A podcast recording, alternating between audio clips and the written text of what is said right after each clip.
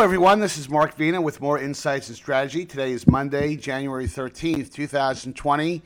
Uh, the storm is over of CES. Uh, it's the um, Monday directly after that wonderful week that many of us in the tech uh, industry spent the last uh, four or five days at. A lot of fun, a lot of uh, exhaustion. I certainly can't, uh, couldn't wait to get back home, but thought it would be worthwhile to spend some time with um, one of my estimable colleagues. Uh, Rob Pegoraro, who is a, uh, you've heard from him before, he's a writer for the Washington Post, USA Today. Uh, I think he just got hired to write the screenplay for the new musical version of Damn Yankees, in which they defeat the Washington Senators. Because if you know Rob, all he talks about is the Washington Nationals over and over again. And um, well, I'm not going to talk about the local NFL franchise now, am I? uh, well, don't talk about the New York Giants either, because they had a horrible season. So anyway, Rob, welcome to the podcast. How are you? Good. So, I mean, th- which number uh, CES is this? I'm afraid this was the 23rd in a row. I got into this. I, I made a bad life choice in 1998. Uh, well, technically 1997 when I booked my flights, but yes, 98 was my first. And the big story back then was digital TV. You would, you too, would soon be able to spend like four thousand dollars on a 36 inch CRT that would right. weigh 400 pounds, but could display high definition television. Yes, that was. By the way, with SD resolution. By the way, I'm not even sure that uh, that had, that didn't have anything. Might have. HD back it was then. enhanced definition. I do remember that. You know what's so funny about that? Making that observation is that my father passed away back in 2001, right, really, right around when the world was kind of flipping to flat panels and high definition television. And you know the world has changed so much since 2001. Just spe- specific to televisions, and we're certainly going to talk about TVs in a few moments because obviously there was uh, there was some uh, interesting news. Samsung went out went all out at uh, as they normally do, um, usually do at CES.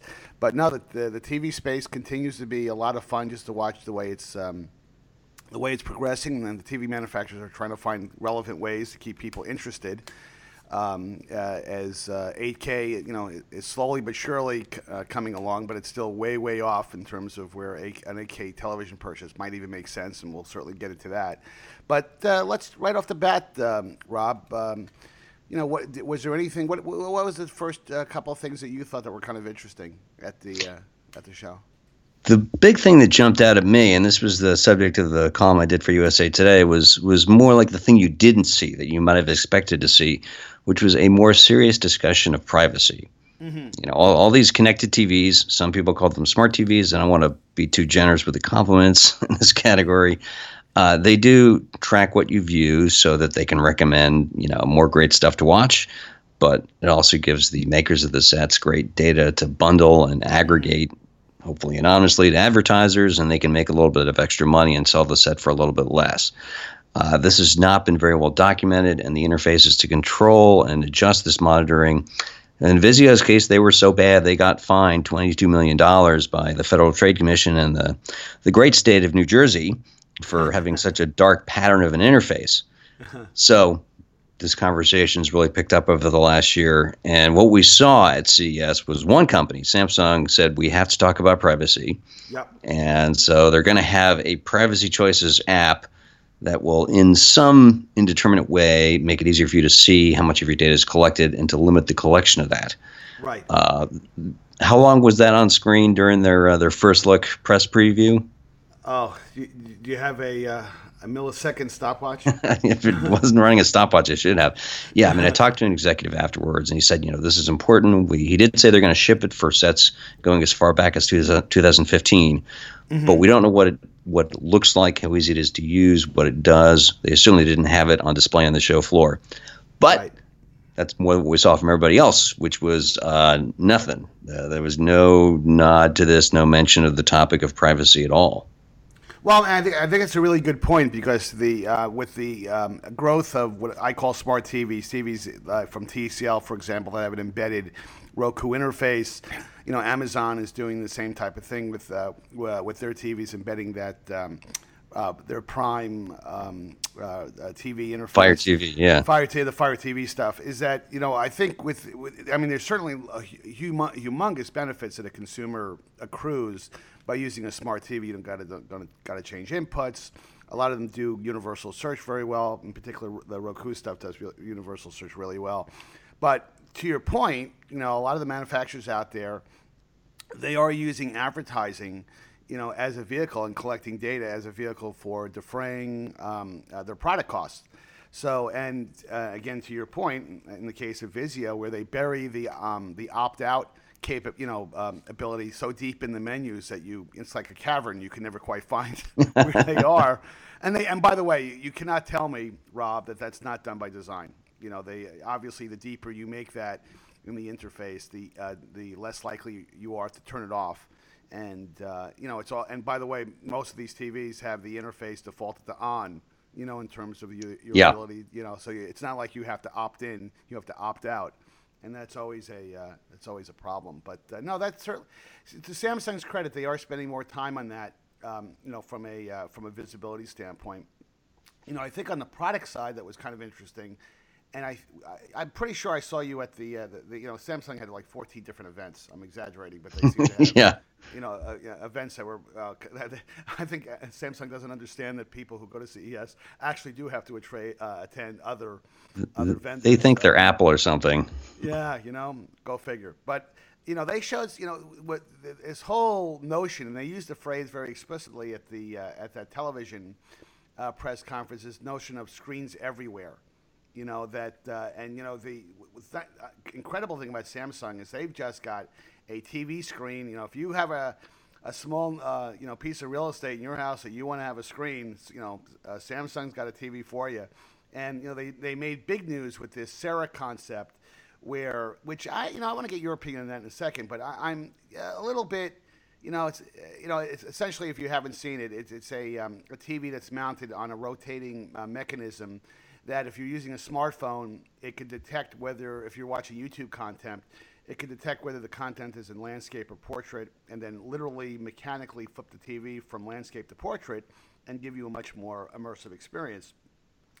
And I think that's terrific, except I'm not sure that that by itself is justification for the, you know, the small percentage of times that you're going to watch, you know, YouTube video that's in portrait. So What's your take on that? Did you think that? Yeah, that I saw it, and you know, I suspect I'm not in the target demographic because I, you know, I, I watch enough stuff on my phone, but I'm usually not projecting it to the TV.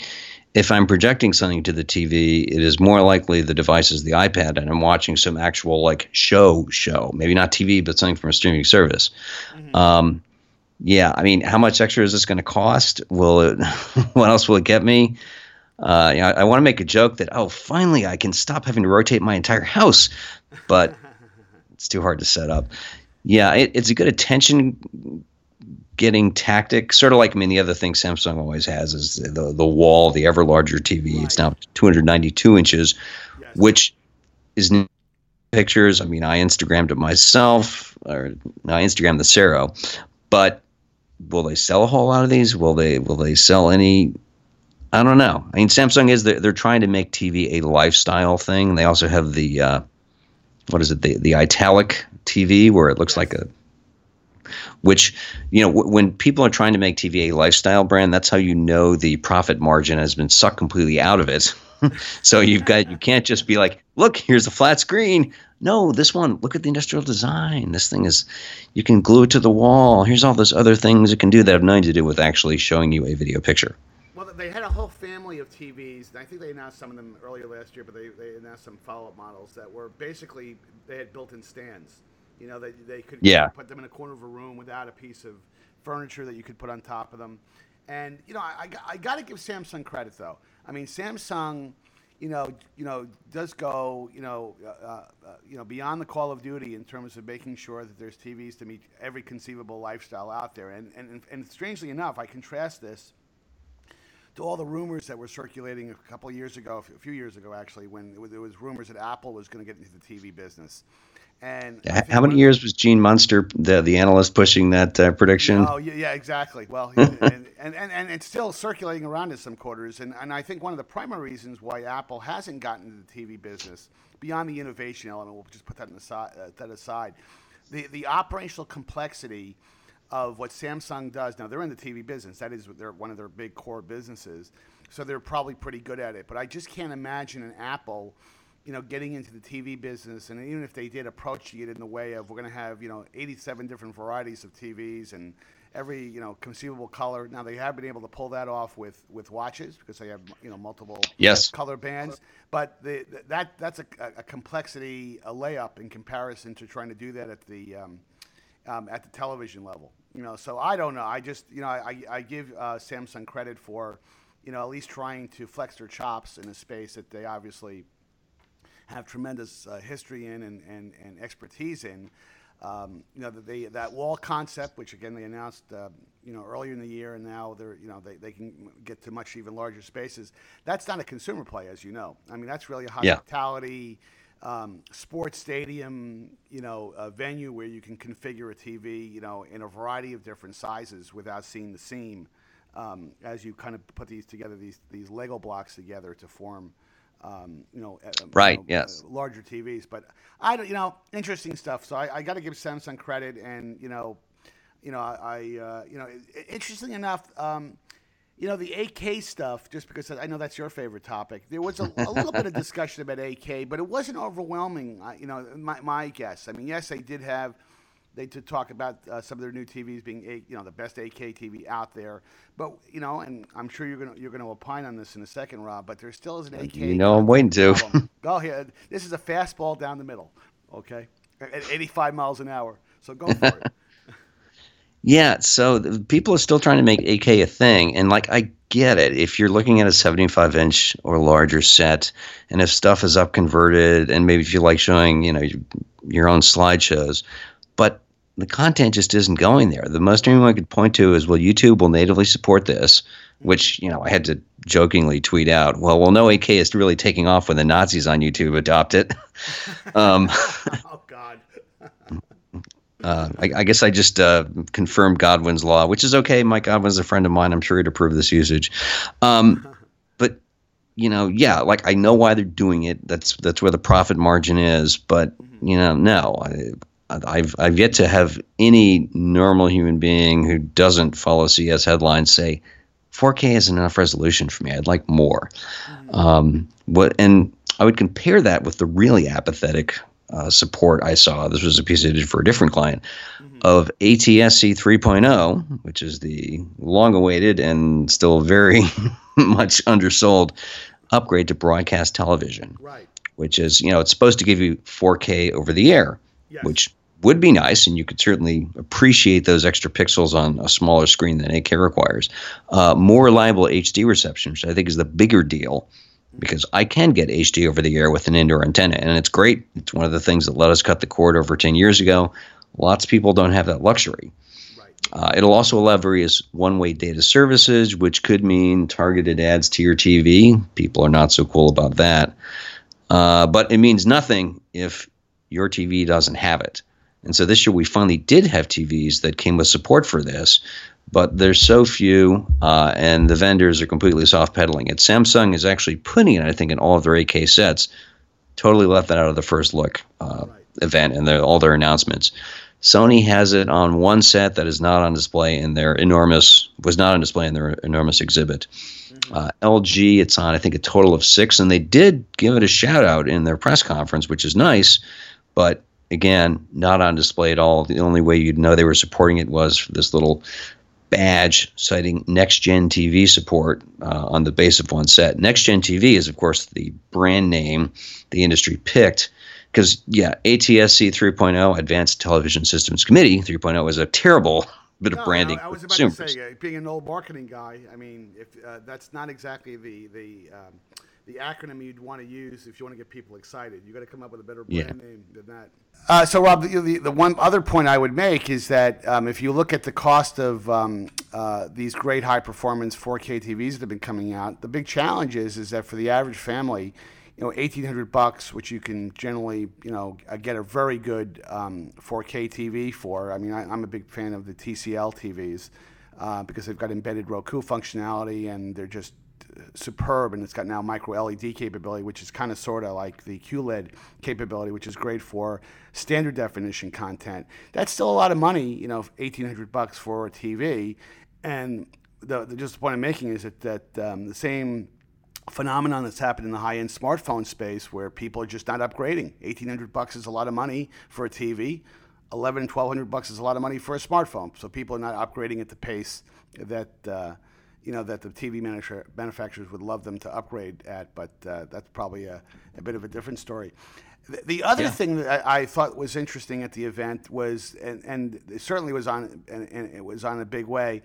Lenovo, uh, Dell were all over the whole foldable uh, form factor um, uh, segment. Uh, you know, Dell showed a number of interesting concepts at their press con- conference with a duet concept, and you know, essentially a folded. one. See, this is the week you get back from CES. You spend half the time realizing all the stuff you missed, even though you thought you were spending like five yeah. 18 hour days in a row soaking yourself in the electronics industry.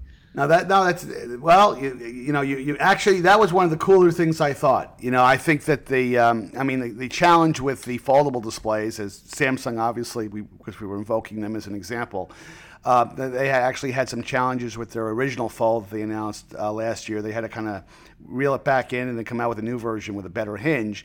I mean, I'm of the uh, of the view that foldable displays are here to stay. It's going to happen. Um, uh, the prices are going to come down. There are a lot, you know, the uh, the uh, Pat Moorhead, who uh, runs uh, Moor Insights and Strategy, loves his Galaxy Fold. He thinks it's a game changer, and um, you can't he can't go anywhere without it. So I'm I'm convinced that foldable technology that allows you to get a much bigger display and a smaller form factor when it's folded is a big deal.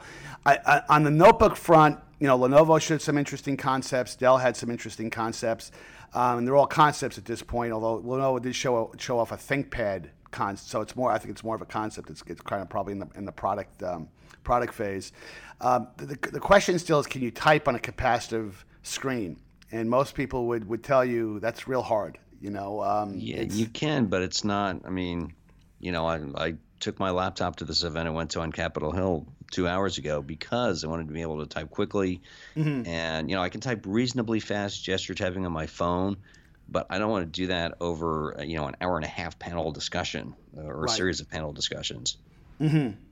Yeah, so I, you know, I, I think it's gonna it's gonna happen. I think uh, there probably will be still still some type of mechanical keyboard factored into some of these products. Um, you know, as an accessory as or as an option. Dell showed that off uh, during their. Uh, uh, during their event, but uh, there's no quite, you know, it's like, it's funny, and I'm sure you'd agree with this, um, uh, Rob. When the industry gets on a concept, it's regardless of how you know, um, esoteric or as, you know, perhaps not as useful as it might be, it might seem be, the, the industry goes after. They're going to figure out a way to make, um, you know, uh, foldable screens useful. And I think largely they'll get there. I think it'll happen probably um, earlier than later on the on the smartphone I, I will not... let other people buy the first generation of any foldable device after seeing how well the Galaxy Fold fared in its first go round. well, I, I think you're going to be one of many, but I think you know once um, you know I hate to say this because this will break Samsung's heart, but I'm sure Apple will be in the foldable um, category at some point. Uh, maybe maybe not this year, but uh, probably a couple years out. It's it's going to happen. And once Apple does it, they tend to legitimize the category, even though Samsung's been there. You know, will have been there several years earlier. So it'll see, it'll be interesting to see what happens there. Um, the other interesting thing was, and I don't know whether you went to the AMD event, but AMD really did a nice job um, uh, at their keynote. I mean, the, the you know the whole AMD Intel dynamic was always has always been fascinating to me. I mean, I you know worked closely with AMD when I was at Compaq and Dell years ago. Right. Yeah. You know, and AMD always had kind of the reputation. And this is going to sound disingenuous, but they always had the reputation of the gang that couldn't shoot straight. They always had, you know, could never. They had, you know, they were they were kind of the value leader in the segment that they participated in. They might not have higher performing processors than Intel, but they were always pricing them in a, in a much more affordable way, allowing the PC guys to to get to much more aggressive price points. And over the last couple of years, and you've got to give Lisa Su, their, their new CEO, tremendous credit. They have done just an amazing turnaround job. I mean, they are really challenging Intel you know, at, at, at the uh, process level in terms of the way that processors are manufactured and delivered to the Yep. marketplace. But they showed off some graphics uh, processors or next generation graphics stuff that's actually not just incrementally higher performing, performing but uh, in some cases 40, 50, 60% faster performing um, at the notebook uh, at the notebook level.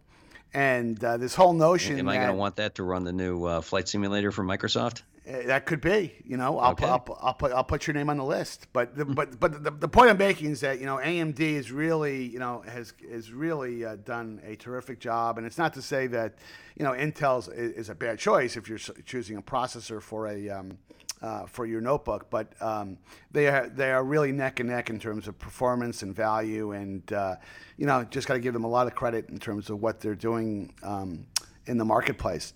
Um, what are the trends that do you notice? Uh, co- uh, what other couple of things might have you looked at that you thought were interesting, uh, Rob? Uh, let's see. So going back to TV, the one other thing I'd call out is something I think we might have talked about after IFA last September, which is uh, the rise of the third-party operating system. Roku has been pitching themselves to be that provider, and, and now Amazon has been signing more deals.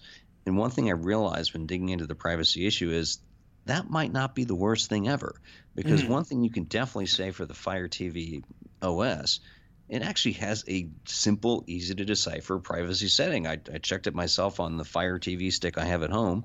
Uh, you know, go to the settings app, click to the right to open privacy, and then there's three options to uh, limit the collection of data on your viewing, your usage of apps, and the showing of targeted ads.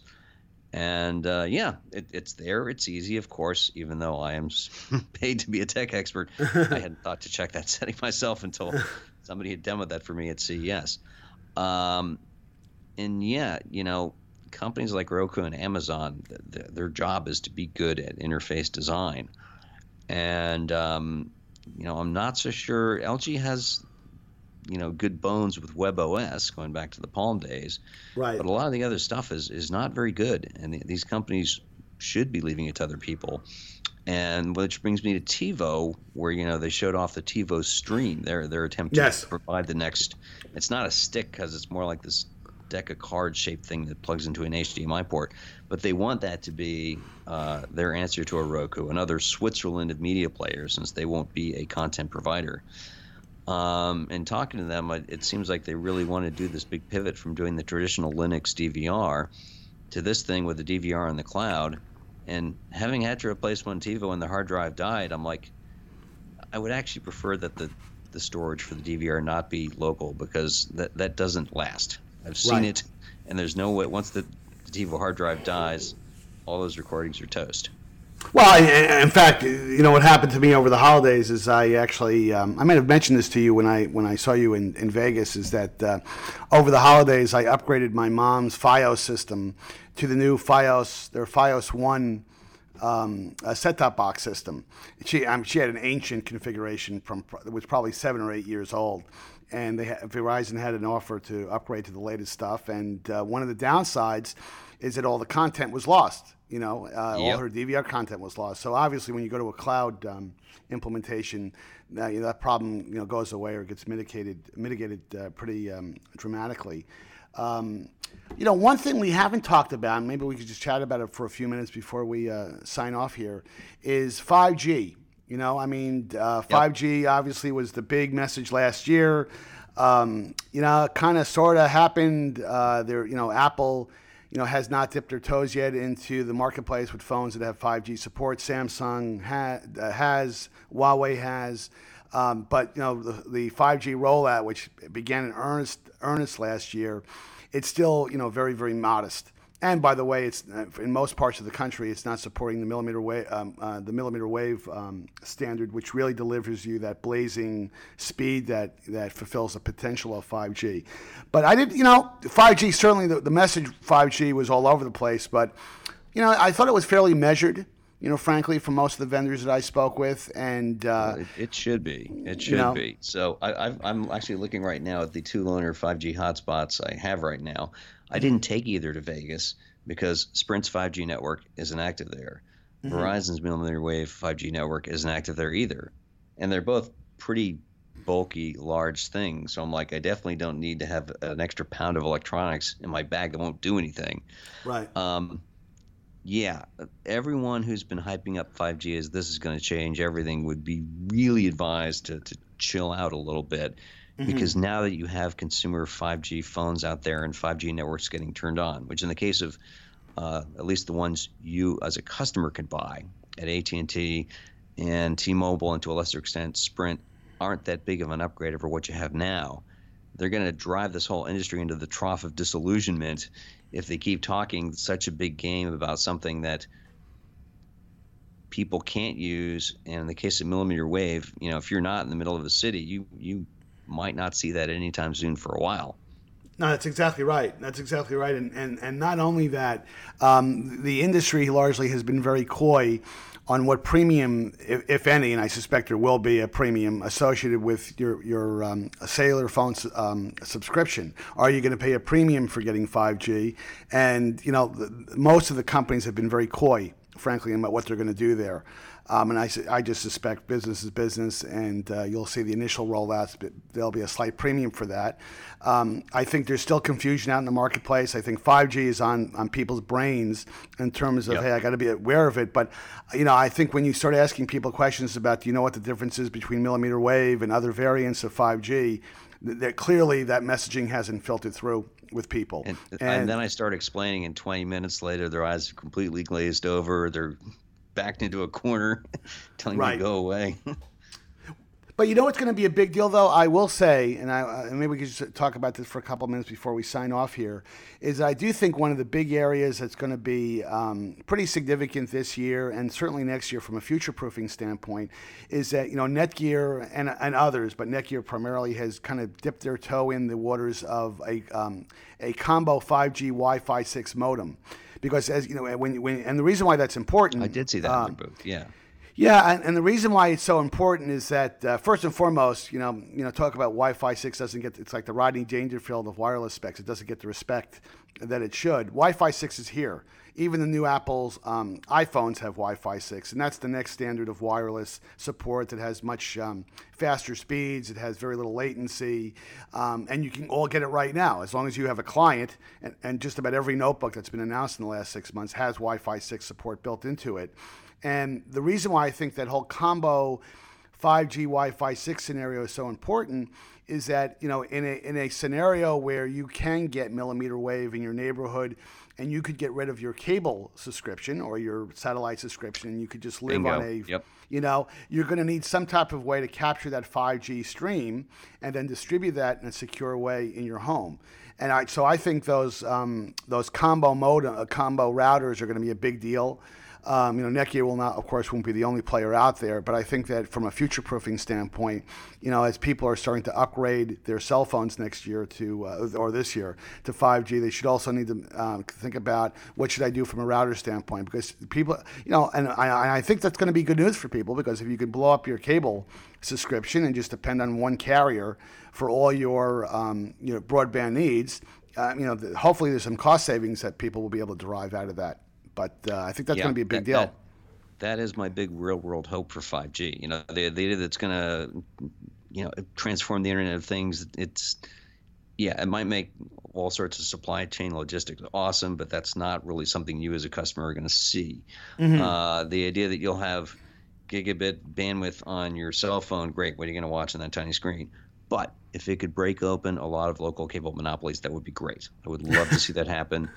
And I, I, think it does help that you know two of the four carriers, which may or may not become one, don't have a legacy fixed uh, broadband business to protect. Sprint and T-Mobile, they're not trying to hold on to any fiber optic or, or God forbid DSL customers. So DSL. the only way they're going to be home ISPs is wirelessly. Right. Well, no, I you know, always, you know, I'm a big believer. More competition is a good thing you know, and yep. and you know, and hopefully the you know consumers will be able to. Um, will be able to profit from that scenario because certainly, and it's really a subject of another uh, podcast one day because the, the, complete opposite is is, is, happening in the cord cutting space. You know, it, the uh, cord cutting space used to be a bastion of hey, I could save a bunch of money, but all these services now are, are increasing in prices, and uh, so the, the, the savings that you used to be able to get on the cord cutting side are not materializing. So hopefully that scenario will not play itself out as 5G um, gets rolled out, but. Well, we, we could talk for hours, Rob. Uh, listen, anything we'll you want to do it again after MWC next month. Yes, we will. We'll absolutely do that. Anything you want to leave the audience with before you uh, before we uh, end the call? Uh, I, I, might as well put in a plug for my social media presence. Yes, I'm go ahead. Rob Pegoraro on Twitter, uh, robpegoraro.com on uh, the web. Uh, that's P E G O R A R O downside of having a complicated multi-syllable Italian last name like mine is nobody can spell it. But if you can, I can I can almost always get the first name last name username combo in any social media platform ever invented. well, Rob, listen, thanks for calling in. Um, appreciate uh, your time. Thanks to the entire Moor Insights and Strategy audience for listening in today's podcast. Please follow us on our usual social media partners Facebook, LinkedIn, and Twitter. And until next time, have a great week.